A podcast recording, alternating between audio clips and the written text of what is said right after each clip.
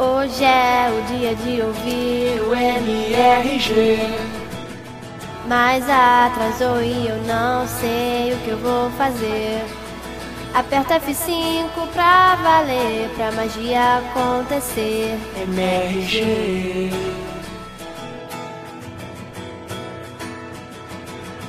Tem cinema, games, HQ e a sua opinião fecal.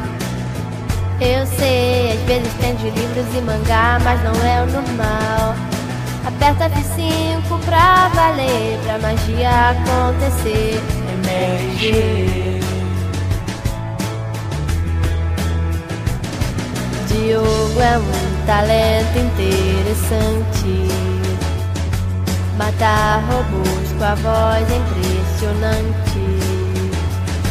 Tem muito que eu queria falar pra vocês, mas eu não sei como. Ela não sabe como, ela não sabe como. Talvez sejam os melhores da internet. Só pior talvez que o nosso jovem nerd. Quê? Não, para, para, para, para isso aí. Tira essa garota do prédio. Sobe a vinheta aí, criança. Que absurdo.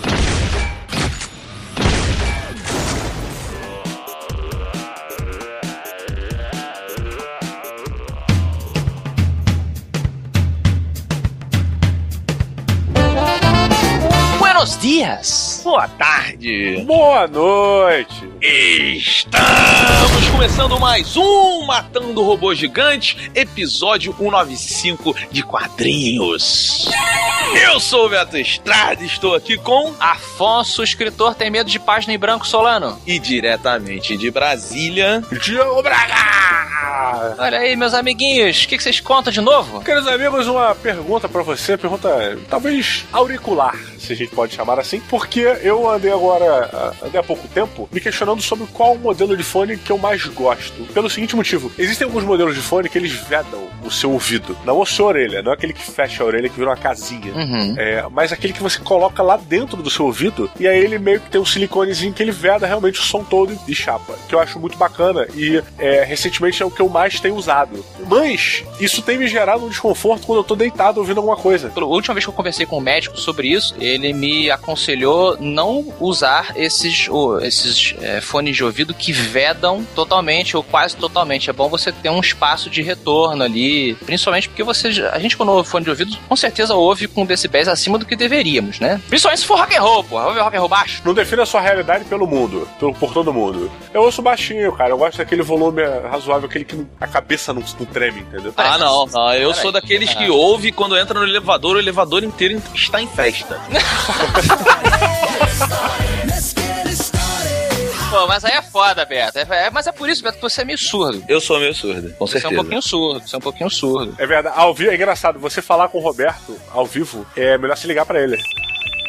É, é sério, é porque a gente às vezes falando com o Roberto, ele não sabe, ele tipo, ele perde umas paradas. Ele, Oi, cara, o que, que tu falou? Ele fala muito alto, Beto. Você fala muito alto, provavelmente que você ouve um pouquinho abaixo. Sim, concordo. Não, é eu isso. falo muito alto porque faz sei lá quantos anos que eu gravo MRG. E aí eu tô acostumado a falar alto e todo mundo reclama disso. Você sempre falou alto. Você, olha só, de todos nós, eu sempre fui o cara chato, mandava os amigos falarem baixo. É verdade. Sempre. Eu começo a se empolgar, eu, cara, fala baixo, tu tá no shopping. E o Roberto sempre falou alto, cara. Que fique claro que não é nada assim que nos envergonhe em público. A mim envergonha, a mim envergonha. Não, também não é assim, Diogo!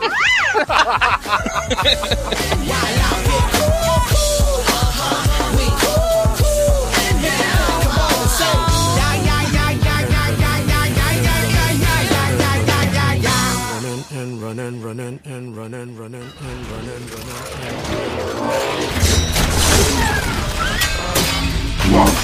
running,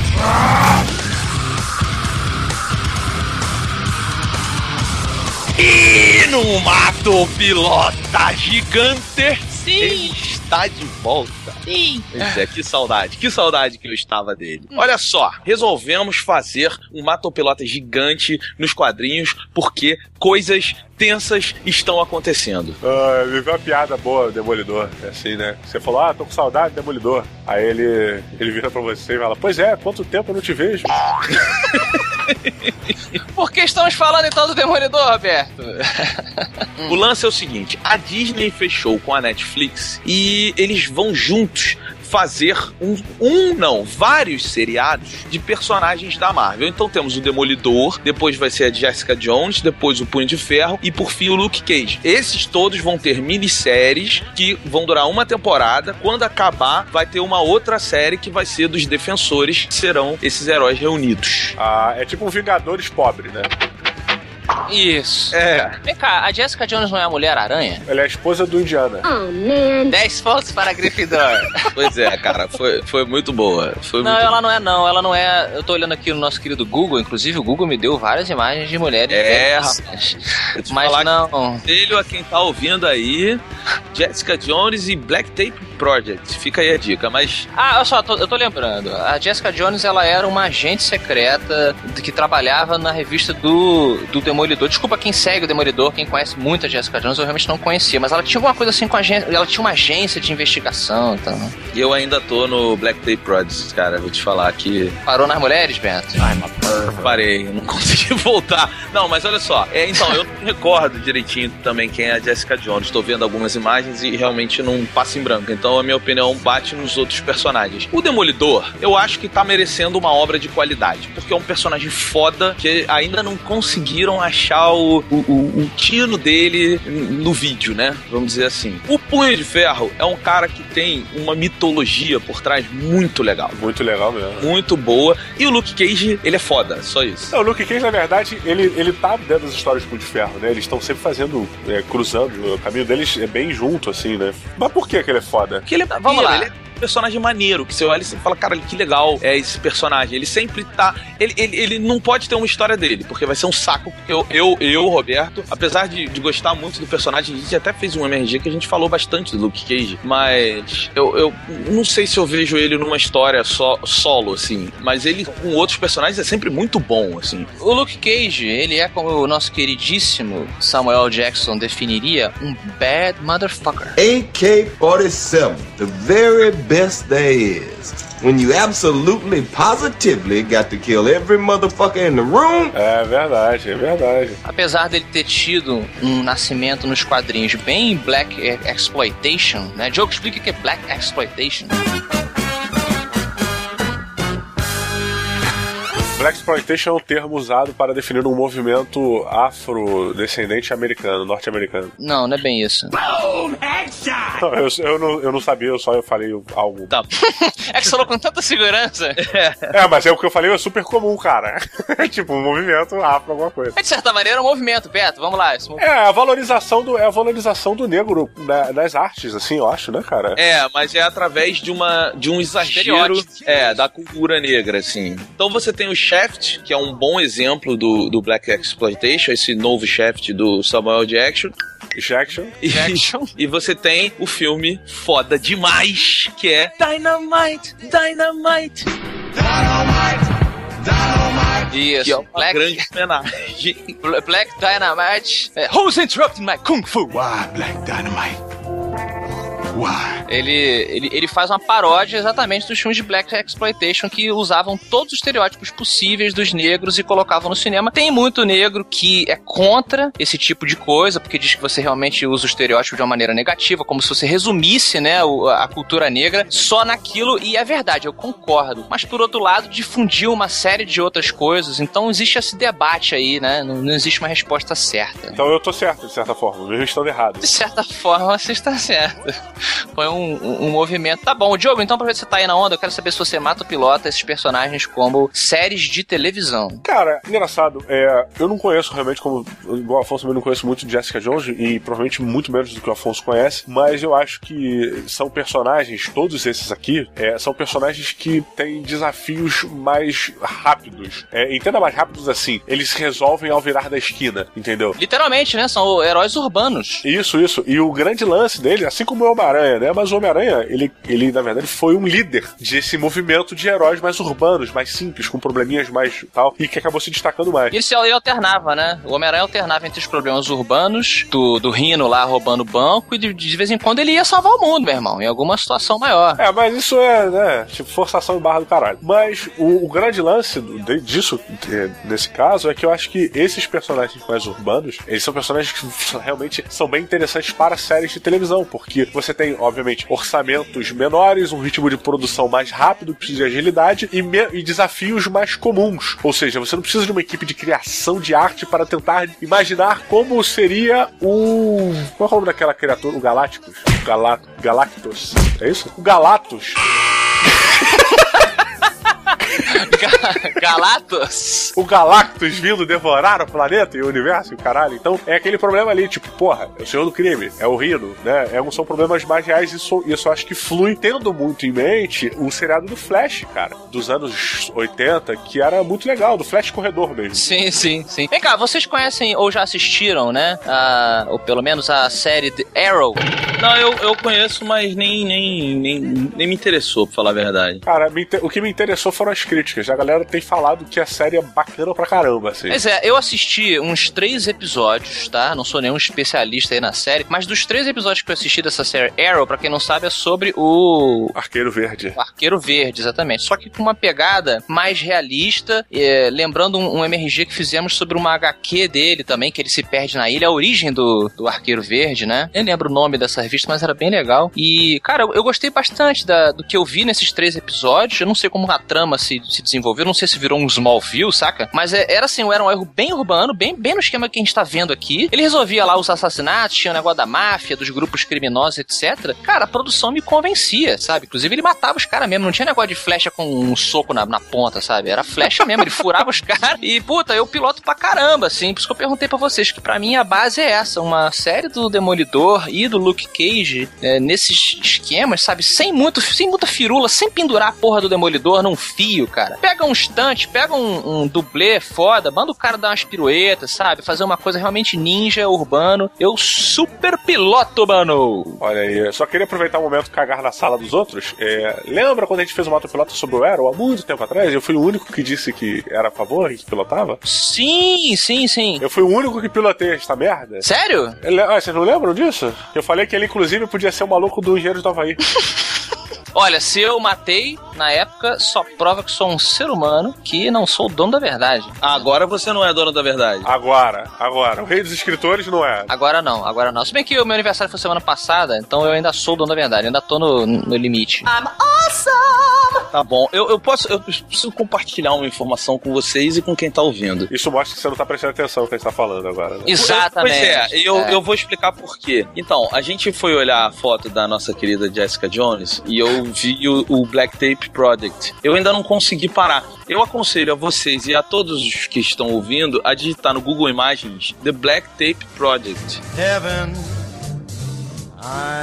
Olha, eu confesso que também ele é hipnotizante. É, É, Lembrando que era para maiores de 18 anos, tá? Se bem É. que eu acho isso uma besteira. A pessoa menor de 18 anos não sabe como é que é uma pessoa pelada? Não tem ninguém fazendo sacanagem aqui no Black Tape Project, tá? Não tem ninguém fazendo sacanagem. é. Inclusive tem um GIF. Bom, bom gente, vejam, eu, eu, eu vou fechar. Ah, é tipo eu, é tipo Pirata. É, que é com fita isolante. Isso, isso. Isso, isso, mas que. Bom, vamos virar, por favor. Tá bom. Vamos virar, vamos virar que realmente tá tenso. Quero ver tirar essa fita preta daí. Out together, dancing cheek to cheek.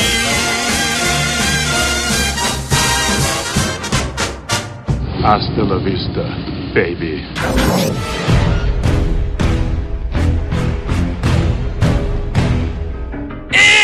No Mato Pilota, temos a. Gostou? Foi digno? Gostei, eu gostei. Foi fino, mas eu gostei. Foi meio fino, é verdade. Olha só, falando em Bad Motherfuckers, temos aqui a notícia que traz de volta um personagem que teve uma excelente, na minha opinião, é, adaptação ao, ao cinema aqui nos dois primeiros filmes, o terceiro eu não gosto não, que é o Blade. Por quê? Temos aqui a equipe The Mighty Avengers, jogo do inglês? Do inglês, os poderosos Vingadores. Exatamente, os poderosos. é, Vingadores. 10. Mega Brothers, é, que é uma equipe formada exclusivamente por heróis negros, correto, Didi? É, e assim, negro, negro não, né? Porque, vamos dizer, por minorias. Até porque só tem dois verdes no mundo, né? Que é a mulher Hulk e o Hulk. É, é verdade. Não, então acaba sendo isso, porque é, o que, que, que é o Mighty Avengers, na verdade? Existe um, nessa saga que tá rolando lá fora, não me, não me lembro qual é, acho que é Infinity, que eu não li, mas é, os Vingadores vazaram da Terra. Eles foram pro caralho, foram resolver alguma merda, não sei o que aconteceu, os Vingadores foram embora. E aí ficou, porra, são os Vingadores da Terra, quem vai nos proteger, senão os Chapolin? Eu! E aí o, o Luke Cage, o Luke Cage, que nós acabamos de falar, ele falou: caralho, precisamos nos organizar para né, suprir essa lacuna que os Vingadores deixaram. Porque eles tomavam conta do nosso pequeno planeta azul. E aí o Luke Cage montou uma equipe que você tem Homem-Aranha, na versão superior, que é o Menino Negro, você tem o Falcão, você tem a Tigre Branca, você tem o Power Man, Mulher Hulk, Ronin, etc. Uhum. Não, não, não, não. O lance, Diogo, é que o Ronin, ninguém sabia quem era. Exatamente, exatamente, exatamente. O Ronin é esse cara aqui de gatinho? Não, a gatinho é a Tigre Branca. Ah, peraí, não, peraí. O, o, peraí. O time é formado por pessoas negras e a porra do personagem é o tigre branco? Isso. Não, mas ela, pô, é a roupa, né, cara? Então. Essa zoeira aí, não, zoeira, zoeira. Não, então o Pantera Negra é o cara que tá certo, só ele. Pantera Negra tá certo, pô, é o orgulho negro. Como assim? Ah, então peraí, peraí, o Super Choque não pode usar amarelo porque é só dos chineses? Não, mas o nome dele não é Choque, Choque Branco, entendeu? O nome dele é Super Choque. O personagem aqui. Hein? Qual, pergunta, pergunta, pergunta. Qual é o relógio que o Super Choque usa? Não sei. Qual relógio que o Super Choque usa? É. Ele usa um. Caralho, peraí. Diogo já sacou. É, ele sabe essa. Cara, qual é a merda? Ah, é, caralho. É aquele. Caralho. Esqueci a porra do nome da marca daquela merda. Ai, Roberto, eu não sei, cara, qual é. Relógio G-Shock. Eita! Caraca, você pode comprar embaixo no link Matando Robôs Gigantes. Tá bom, então temos esse grupo de heróis e o Ronin foi revelado acidentalmente que, na verdade, é ninguém menos do que o Blade. Roberto Estrada, você mata o pilota, Blade estar presente nesse grupo aí, The Mighty Avengers. Então, eu vou colocar inicialmente um- um- uma nova classificação entre o mata e o pilota, que é o não me importo. Mas, na verdade, é, como a gente só pode matar ou pilotar, eu vou dizer que eu não me importo, cara, porque eu não Ah. me importo com o Blade. Cara, sabe o que, que é? Eu não conheço o Blade direito. Eu, eu, eu não conheço, eu nu- nunca li muitas coisas do Blade, eu mal gosto dos filmes, então, tipo, eu não conheço o Blade, eu não posso dar opinião. Entendi. Pois é, cara, complementando o que você tá falando, cara, é, complementando não, só embarcando no trem, na verdade. O, a sensação que eu tenho de Blade, talvez muito mais pelos filmes do que pelos quadrinhos, que eu li menos, muito pouco do Blade, é, eu sempre tive a sensação de que o Blade era um cara, era um Lone Ranger. Uhum. Era um lobo solitário, sabe? Ele sempre fazia as paradas sozinho, o Superman da vida, entendeu? Nunca achei que ele fosse meio que entrar num grupo, apesar de ter histórias dele com outras pessoas e tal. Mas sempre gostei mais dele resolvendo os problemas sozinho. E a minha voz tá ficando mega de gripe agora, tá reparando? o nariz está entupindo exatamente neste momento que eu falo. Olha, aproveitando então a deixa que o seu nariz nos deu, eu, eu concordo com você. Eu prefiro o Blade no cinema, no, como eu falei, no primeiro e no segundo filme, porque é onde ele faz o que ele faz melhor. Como diria Wolverine, ele mata vampiros. O Blade, no universo Marvel, com outros super-heróis, lutando contra super-vilões, eu não vejo sentido, não vejo. Acho que é um despropósito a premissa do personagem, que é uma premissa muito bacana. Então eu. O o Blade, ele realmente funciona melhor sozinho, apesar de eu gostar do segundo filme do Del Toro, mas eu acho que funcionou muito por essa piada. Ele tá no, no, no grupo, o Blade se junta ao grupo lá dos vampiros, para que eles resolvam um problema em comum, mas ele nunca gosta do que ele está fazendo e essa dinâmica fica até o final, né? O, o terceiro filme é uma bosta, na minha opinião, por uma série de outros fatores, mas botou ele de novo num grupo e, tipo, tentou forçar a barra. Ah, o Blade trabalha em grupo agora, dentro do segundo filme? Não, no segundo filme teve um porquê. O primeiro filme é muito bom do Blade, cara. Nossa, aquela cena dele no, no, no banho de sangue lá na, na boate é muito foda. Então o Blade tem que ficar sozinho matando vampiros, não inimigos que assaltam banco. Tá bom, então você mata o pilota, que a gente não fez isso na série da Netflix. Vamos tentar fazer agora. Eu mato, eu mato, falei, eu mato. Não Didi Braguinha, você mata ou pilota Blade no, no, com a super equipe aí do Mario Avengers? Caralho, tu caga mesmo, hein, cara? Tu tá cagando pra Mighty Avengers.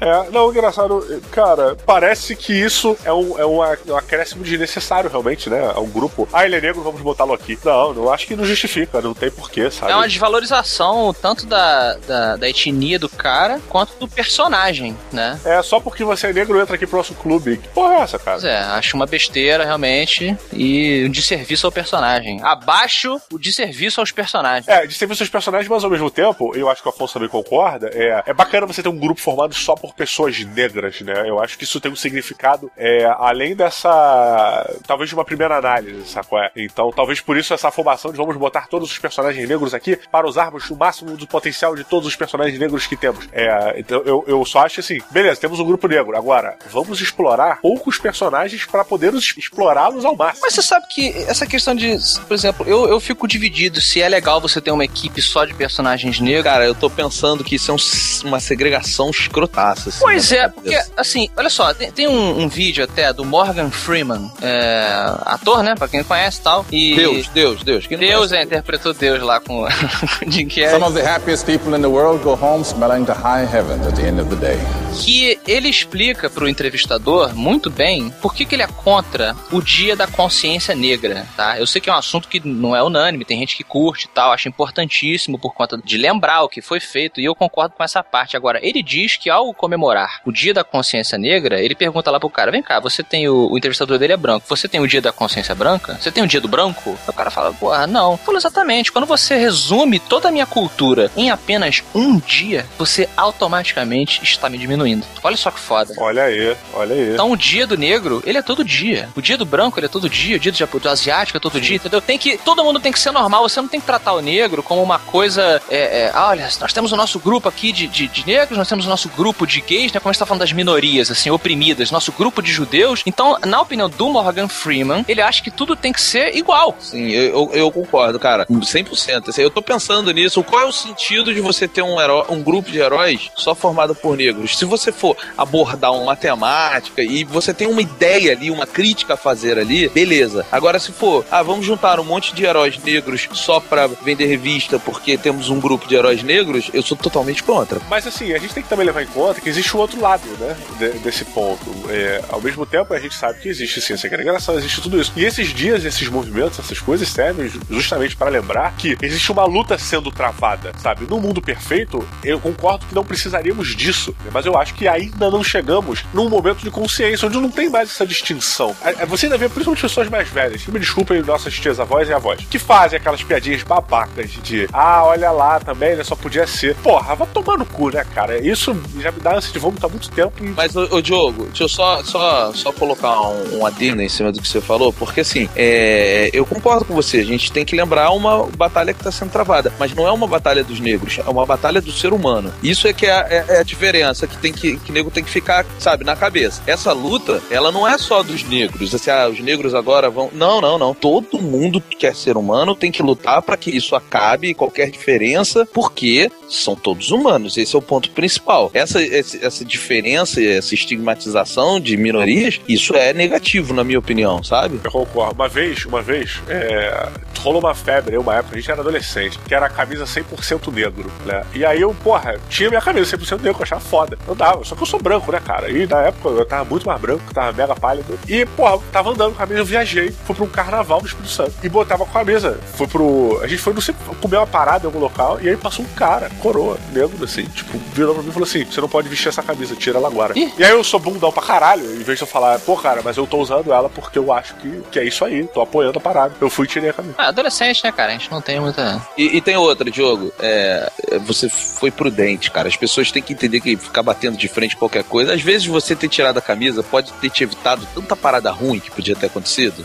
Uhum. Que você só tirou a camisa, cara. É uma prudência. Deixa o cara ser fodão no- na vida dele e segue a tua feliz e com. Uhum. É, complicado. Ele tem as razões dele pra ficar ofendido, né? De tipo, ele- claro, ele interpretou mal a sua parada. Ele acha que você não é digno de vestir a camisa porque você não sabe o que é você ser realmente 100% negro. E nenhum de nós três aqui realmente sabe. Pois é, eu, eu acho que eu poderia ter colocado, talvez pra ficar melhor, como eu sou pardo na carteira de identidade, 68% negro.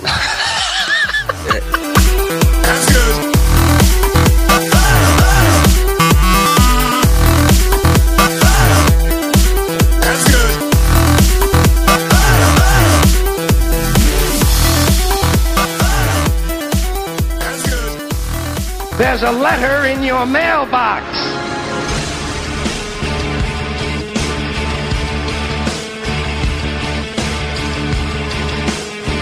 Afonso Solano, cá estamos novamente. Como é que é? Peraí, banana, banana. You go to jail, motherfucker! Yeah! Yeah! That's how we do here, man! Man!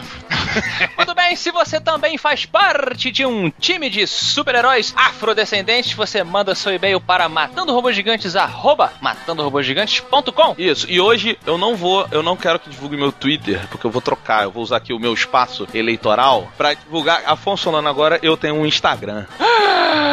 Olha só o Roberto notório por detestar redes sociais. Eu tenho um Instagram e é Beto Estrada, então você segue lá que eu tô tentando aí participar do mundo das fotinhas apontando para a câmera. Vou te seguir aqui, ó. Eu, eu e o Diogo também temos. O meu é Afonso Solano com dois Fs, que nem o Twitter. E o Diogo no Instagram é Didi Braguinha. Todo mundo seguindo o Beto Estrada, então, no Instagram. Tá bom. Isso, tá bom? Então, hoje as redes sociais elas foram, foram com imagens. Entendo, mas você, você está falando que você está usando as redes sociais para, para divulgar, né, a sua empresa, Dead Pixel Store. Explica para todo mundo aí o que está acontecendo, para quem não está entendendo ainda, chegou agora no Ovo MRG faz duas semanas. Pois é, Afonso, estamos finalmente, Afonso Solano, com as camisas do Matando Robô Gigante, cara.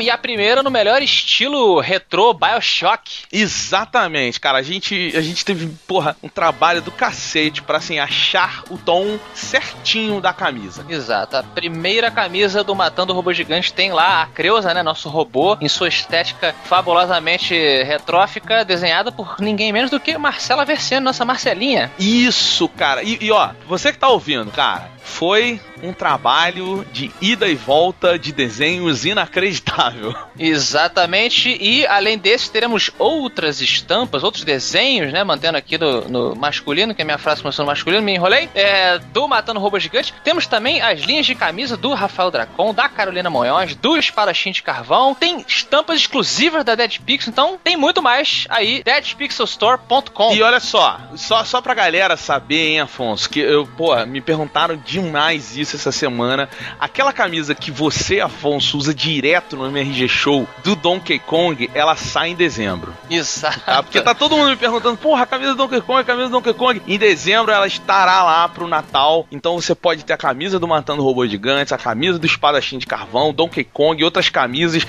E vista e sua família, seus amigos, vamos vestir um mundo de Dead Pixel. Exato. Você que acompanha o Matando Robô Gigante Show toda terça-feira lá no youtube.com barra Matando Robô Gigante, você vai ver a gente usando as camisas da Dead Pixel Store, né? Então, só lembrando, pra pessoa que quiser comprar agora, Roberto, se empolgou com algum desses, dessas estampas aí, quer entrar agora, faz o quê? www.deadpixelstore.com ou .com.br ou clica aí no link da postagem ou me chama ou Afonso ou Diogo lá no Twitter que a gente também passa pra você o link das camisas do Matando Robô Gigante, do Espadachim de Carvão e todas as camisas da Dead Pixel, Afonso.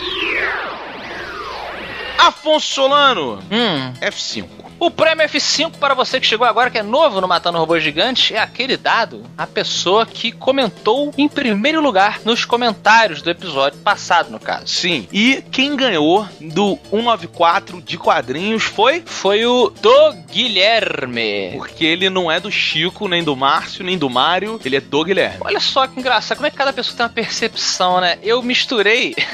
eu misturei cachorro com Guilherme. Você já foi na língua portuguesa ali fazendo uma ponte, Sim. né? Então a gente não sabe aí. O que, que ele tão criativamente falou, Afonso? Eu disse F5. Ele não botou nem ponto, não botou ponto nenhum. Não foi, né? É, A galera tá ficando cebosa. Semana passada, Afonso, o vencedor, ele ele ele era mega narcisista, né? Ele, ele chegou ao ponto, cara, de dar well done pra ele mesmo, sabe? Qual é no F5. Eu entendo. Mas é porque o F5 ele cresceu a um ponto em que as pessoas elas, elas, elas são diferentes depois que elas ganham o F5. Eu já vi em outros fóruns, cara. De vez em quando nego manda. Olha aí a galera comentando F5, eu já ganhei, eu já ganhei de todos vocês. Então a gente talvez tenha criado um monstro, Roberto. Tomara, tomara, cara. Eu, eu gostaria de substituir de vez na internet o First pelo F5. Vou ficar feliz. Eu também vou ficar feliz. E você, do Guilherme, pode ficar feliz porque você ganhou o F5. Hoje não tem prêmio físico, mas tem o parabéns do Afonso Solano e do Roberto Estrada. Isso. Afonso, não temos um excuse me para Didi Braguinha, rapaz. E quem enviou foi Brian com Y Johnny.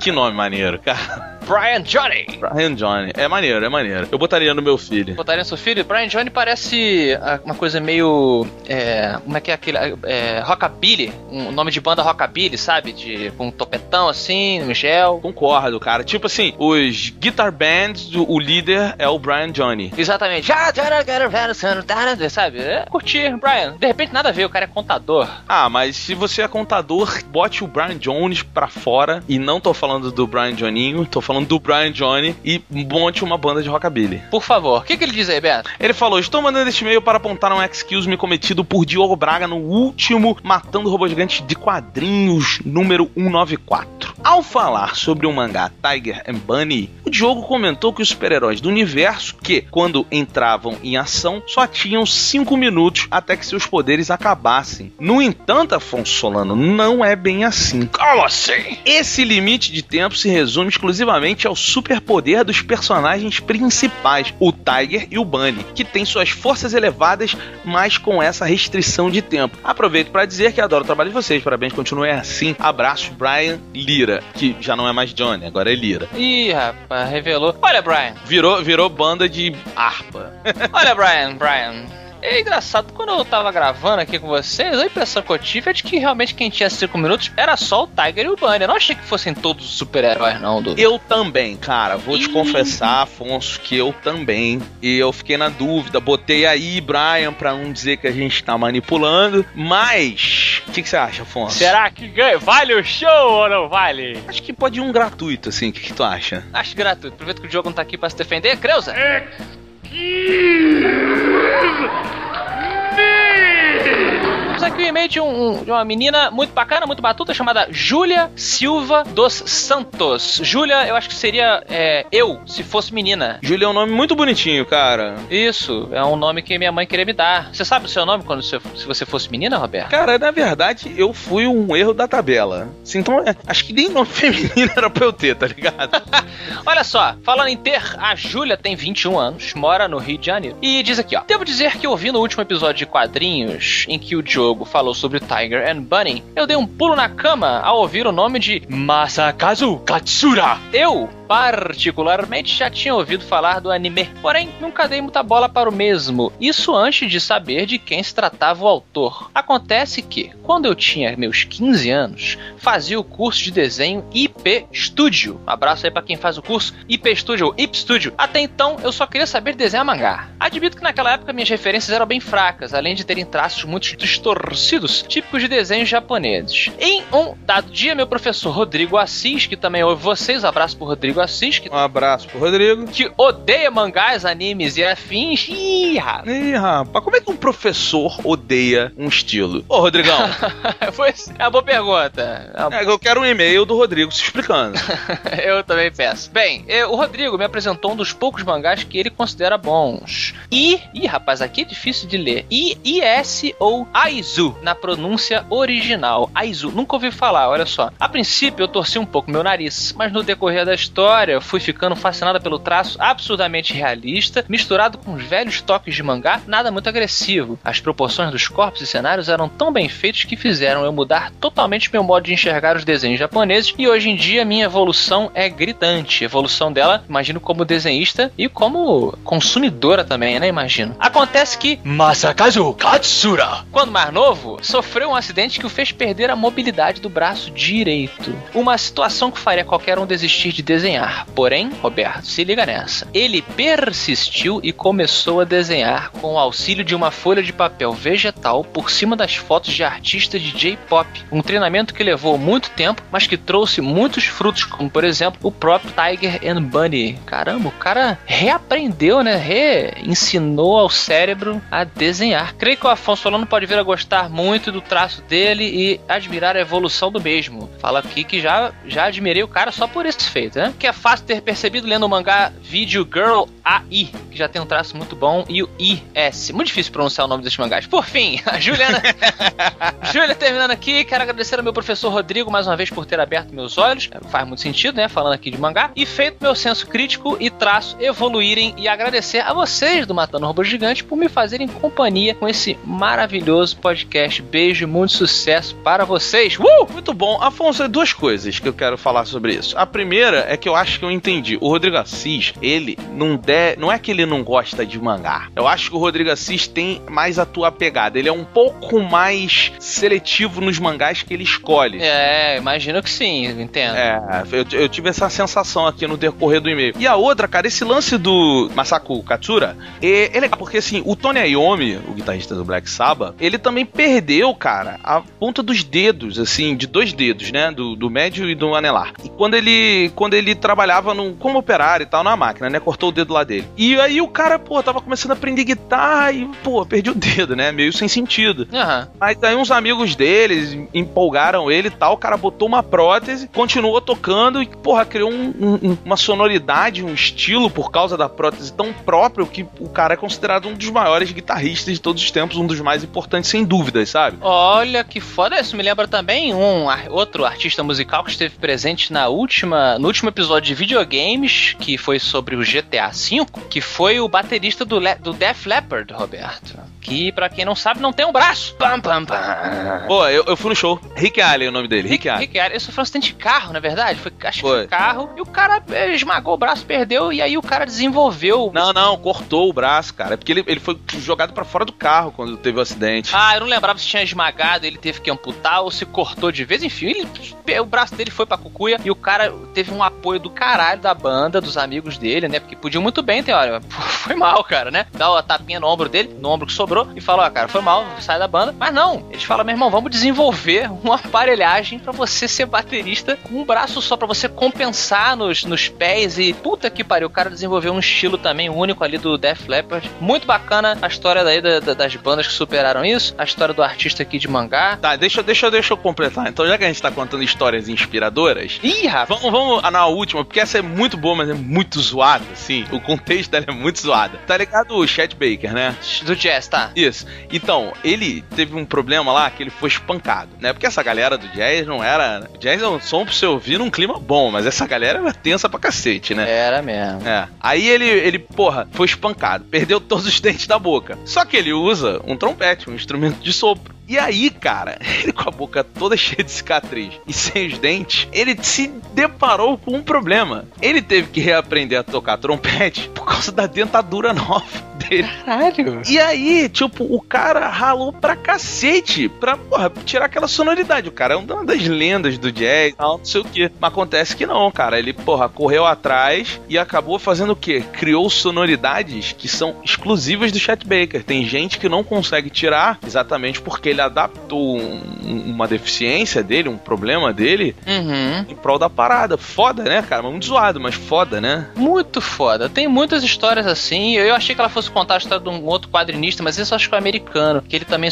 ele perdeu uma mão e aí ele teve que aprender a desenhar com a outra mão, com a mão esquerda. Então você que sabe aí, né? Vamos aproveitar. A pérola de hoje vai ser essa. Você que conhece um amigo ou conhece a história de algum artista ou profissional, de qualquer pessoa de qualquer, de qualquer lugar que tenha superado uma deficiência, você coloca, por favor, aí nos comentários. Quem sabe a gente lê no episódio seguinte do Matando o Robô Gigante, Roberto. Muito bom. E até quinta-feira, Afonso Solano. Quinta-feira é um dos episódios mais especiais que o MRG já vai, vai ter feito na história, cara. Exatamente.